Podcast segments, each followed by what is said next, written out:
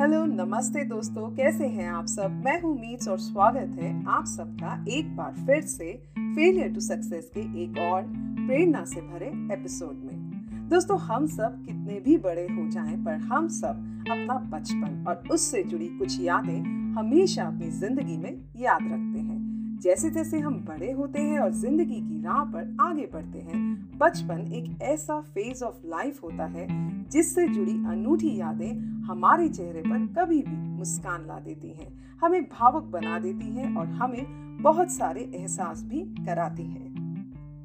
दोस्तों, जब बात हो रही है बचपन की, यानी चाइल्डहुड की तो इस फ़ेज़ ऑफ़ लाइफ को इतनी अहमियत क्यों दी जाती है?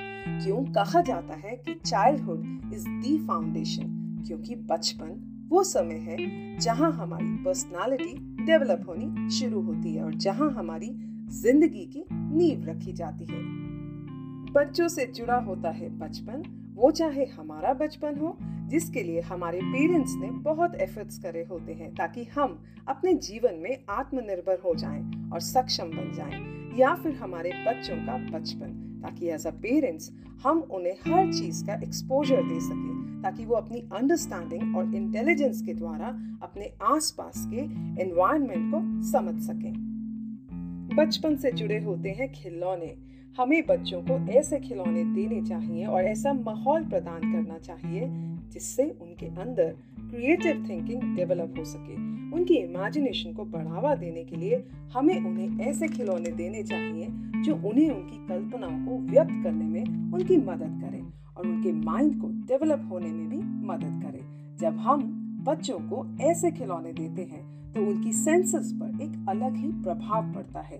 वो शारीरिक रूप से तो बढ़ते ही हैं, पर उनकी मेंटल एबिलिटी भी इम्प्रूव होने लग जाती है। वो टॉयज से अपने को एसोसिएट करते हैं, जिससे वो अपनी खुद की आइडेंटिटी को भी डिस्कवर करते हैं, जिससे वो रिलेशंस को और इमोशंस को भी अच्छे से समझने लगते हैं। टॉयज को थेराप्यूटिक भी कहा जाता है, क्योंकि जब बच्चे अपना माइंड फोकस करके इन टॉयज से खेलते हैं तो वो अपने फ़िज़िकल, मेंटल स्किल्स और इंटेलिजेंस को यूज़ करते हैं, जिससे उनके अंदर की एनर्जी बैलेंस होती है और वे बहुत काम और एनर्जेटिक भी फील करते हैं। आज हम बचपन और खिलौनों की बातें इसीलिए कर रहे हैं, क्योंकि आज हम बात करेंगे एक ऐसे टॉय ब्रांड की जो हर बच्चे के बचपन से एसोसिएटेड है, जो बच्चों के लिए सिर्फ़ टॉयज ही नहीं, बल्कि उन्हें एजुकेट करता है, उनकी इमेजिनेशन को इन टॉयज द्वारा एक्सप्रेस करने में मदद करता है, उनके ब्रेन को स्टिमुलेट करता है, उनकी क्रिएटिव और थिंकिंग एबिलिटी को एक खूबसूरत संसार में बदलने में मदद करता है। आज हम बात करेंगे द लेगो ग्रुप की। जी हाँ वही लेगो के बिल्डिंग ब्लॉक्स जिनसे बचपन में हम खूबसूरत घर मिनी फिगर्स छोटे छोटे व्हीकल्स बिल्डिंग्स और ना जाने क्या क्या बनाते थे और घंटों उनसे खेलकर एक अलग ही काल्पनिक दुनिया की रचना कर डालते थे। कहाँ से शुरू हुई ये कंपनी कौन है इस कंपनी का फाउंडर कैसे बना लेगो इतना फ़ेमस ब्रांड क्या है इस कंपनी का मिशन और motto and how they created an impact and touch the lives of children तो चलिए सुनते हैं इस फ़ेमस ब्रांड की पैशन और मोटिवेशन से भरी कहानी को।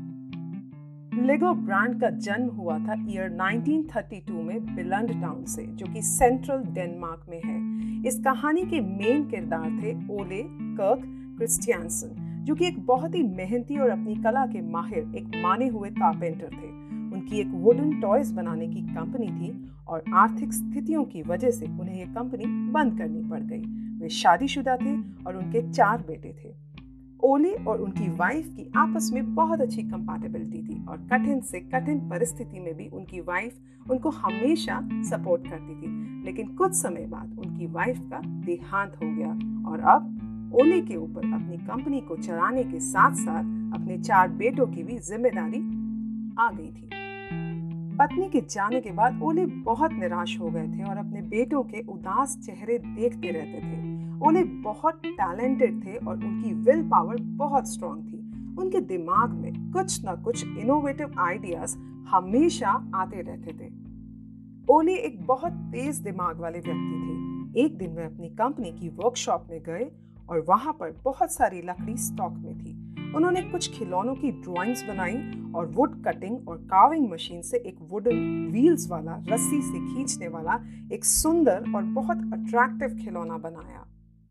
उसके बाद वे खिलौना उन्होंने अपने बेटों को दिया। उस खिलौने को देखते ही उनके बेटों के चेहरों की उदासी चली गई और वे खेल खिलाकर हंसने लगे। इतने समय बाद अपने बेटों को चेहरे पर खुशी देखकर ओले बहुत इंस्पायर्ड हो गए और उन्होंने अपनी बंद करी हुई कंपनी को फिर से चलाने का निर्णय लिया। इसके बाद उन्होंने वन मैन शो की तरह कंपनी का चार्ज संभाला, जिसमें वे खुद से टॉयज की ड्राइंग्स बनाते थे, फिर इन ड्राइंग्स के बेसिस पर खिलौने बनाते थे। कंपनी की आर्थिक स्थिति ठीक ना होने की वजह से वे सारा काम खुद संभालने लगे, लेकिन अभी भी कंपनी की सेल्स पिकअप नहीं हो पा रही थी।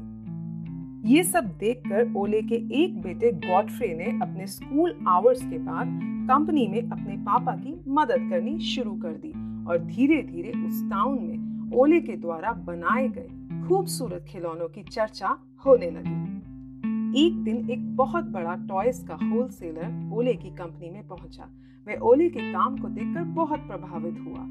क्रिसमस आने वाला था और इसीलिए उस होलसेलर ने ओले को एक बहुत बड़ा टॉयज बनाने का ऑर्डर दिया। ऐसा लग रहा था कि अब ओले की किस्मत बदलने वाली थी और इसके लिए ओले ने अपने पुराने वर्कर्स को भी अपनी कंपनी में दोबारा शामिल कर लिया था। सब मिलकर खूब मेहनत और जोश से वर्कशॉप में दिन रात काम करने लगे ताकि वे उस बड़े ऑर्डर को पूरा कर सके। इसी बीच ओले को एक दिन एक नोटिस मिलता है कि जिस होलसेलर ने खिलौनों का ऑर्डर प्लेस किया था, वो बैंक की वजह से अब उन खिलौनों को नहीं खरीद पाएगा। ओले इस बात से मायूस तो हुए, लेकिन ओले एक बहुत ही अलग किस्म के इंसान थे, जो आसानी से हार नहीं मानते थे। वर्कशॉप में खिलौनों का इतना सारा स्टॉक था और क्रिसमस आने ही वाला था। ओले ने डिसाइड किया कि वे इस सारे स्टॉक को खुद ट्रक में ले जाकर खिलौनों के स्टोर्स में बेचेंगे। ओले कारपेंटर तो बहुत अच्छे थे, पर वे इतने अच्छे सेल्समैन नहीं थे, जिसकी वजह से उन्हें खिलौने बेचने में बहुत परेशानी हुई, पर बहुत मेहनत के बाद वे ट्रक में रखे सारे खिलौने बेच पाए और कुछ पैसे कमा पाए, जिससे वे अपने बेटों के साथ क्रिसमस का फेस्टिवल अच्छे से मना पाए। ऐसे ही टाइम निकलता गया और दो साल और बीत गए। लेकिन कंपनी की सेल्स अब भी पिकअप नहीं हो पा रही थी। ओले को लगा कि कंपनी को एक अच्छे नाम की ज़रूरत है और ऐसे ही वो दिन रात कंपनी का नाम सोचते रहते थे। उनके अकॉर्डिंग कंपनी का नाम छोटा होना चाहिए था। ओले ने सोचा कि क्यों ना कंपनी का नाम प्लेइंग वेल रखा जाए।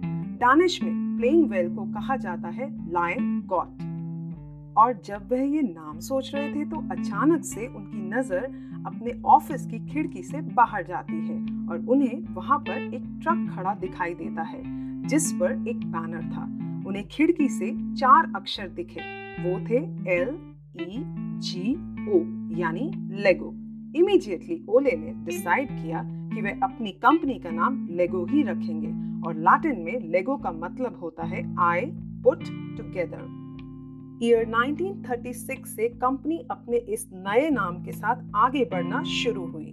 कंपनी को ऑर्डर्स भी मिलने लगे। ओले अपने बनाए द्वारा खिलौनों को लेकर बहुत पैशनेट थे। वे हर खिलौने की बनावट पर बारीकी से ध्यान देते फिनिशिंग टच देते और साथ ही साथ एक क्वालिटी स्टैंडर्ड मेंटेन रखते थे। उनकी फिलॉसफी थी कि कस्टमर्स को कभी भी चीट नहीं करना चाहिए। उनकी ये सोच अपने बेटे से कभी कभी मैच नहीं करती थी और वे अपने ब्रांड को लेकर भी काफ़ी कॉन्शियस थे, लेकिन धीरे धीरे उनका बेटा भी बिज़नेस के इन असूलों को समझने लगा था। लेट 1930s में सेकेंड वर्ल्ड वॉर के बावजूद भी लेगो प्रॉफिट बनाने लगा था। 1942 में एक दिन किस्मत ने फिर से उनका इम्तिहान लिया। एक रात बहुत तेज तूफ़ान आया और इलेक्ट्रिसिटी शॉर्ट सर्किट हुआ, जिसकी वजह से कंपनी और वर्कशॉप में आग लग गई। फायर ब्रिगेड सर्विसेज़ तो आई, लेकिन उस समय तक फैक्ट्री में आग फैल चुकी थी और उस आग में सारी वर्कशॉप और उसी के साथ रॉ मटेरियल स्टॉक और ओली की ड्राइंग्स भी चल चुके थे। ओली एक बार फिर से उम्मीद खोने लगे थे, लेकिन उनके ऊपर अपने बच्चों की ज़िम्मेदारी थी और कंपनी के बाकी वर्कर्स की भी।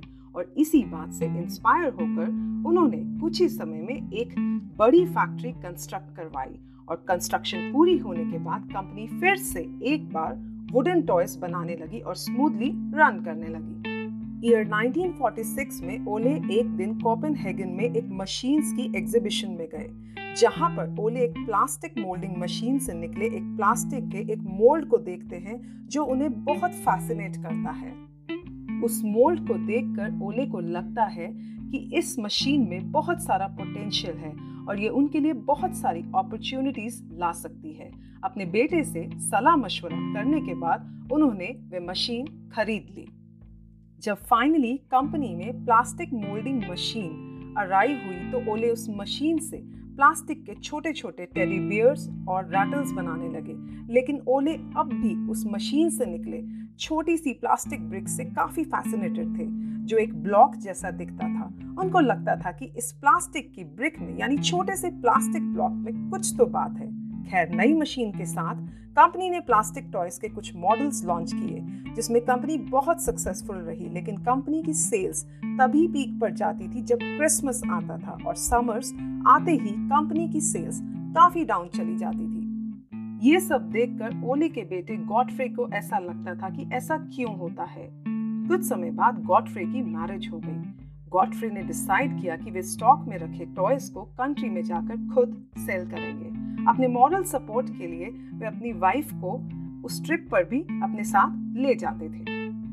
ईयर 1954 में ओले के बेटे गॉडफ्रे को एक बार एक बिज़नेस ट्रिप के लिए इंग्लैंड जाना पड़ा। इस ट्रिप के दौरान गॉडफ्रे की मुलाकात एक बहुत बड़े शॉपिंग सेंटर के हेड से हुई, जिसमें उन दोनों ने टॉय इंडस्ट्री के बारे में काफ़ी डिस्कशंस करी और इस डिस्कशन के दौरान गॉडफ्रे को उस शॉपिंग सेंटर के हेड से एक इंसाइट मिला, जो गॉडफ्रे के लिए एक आई ओपनर था।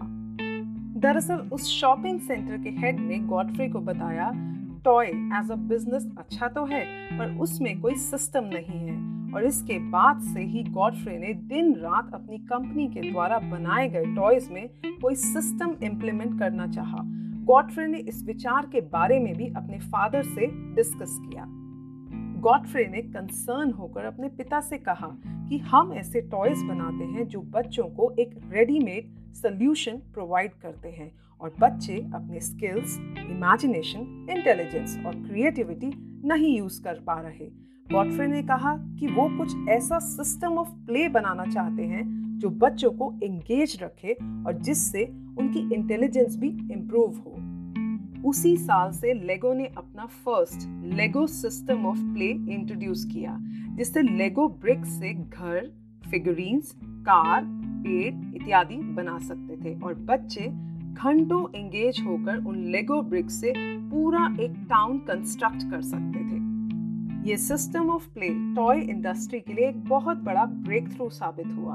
गॉडफ्री ने डिसाइड किया कि वे इन टॉयज को डेनमार्क के बाहर भी सेल करेंगे और धीरे धीरे ये सिस्टम ऑफ़ प्ले बहुत सारी कंट्रीज़ में पॉपुलर होने लगा। लेकिन इस सिस्टम ऑफ़ प्ले में एक प्रॉब्लम उभर कर आ रही थी और वो थी, बच्चे इन लेगो ब्रिक से छोटे बड़े मॉडल्स तो बना लेते थे, पर वे आपस में जुड़े नहीं रहते थे। यानी प्लास्टिक ब्लॉक्स या ब्रिक्स से अगर कोई ऊँची बिल्डिंग बनाई जाए तो उसे लिफ्ट करते ही सारे ब्लॉक्स गिर जाते थे, क्योंकि वे एक दूसरे के साथ फिक्स नहीं हो पाते थे।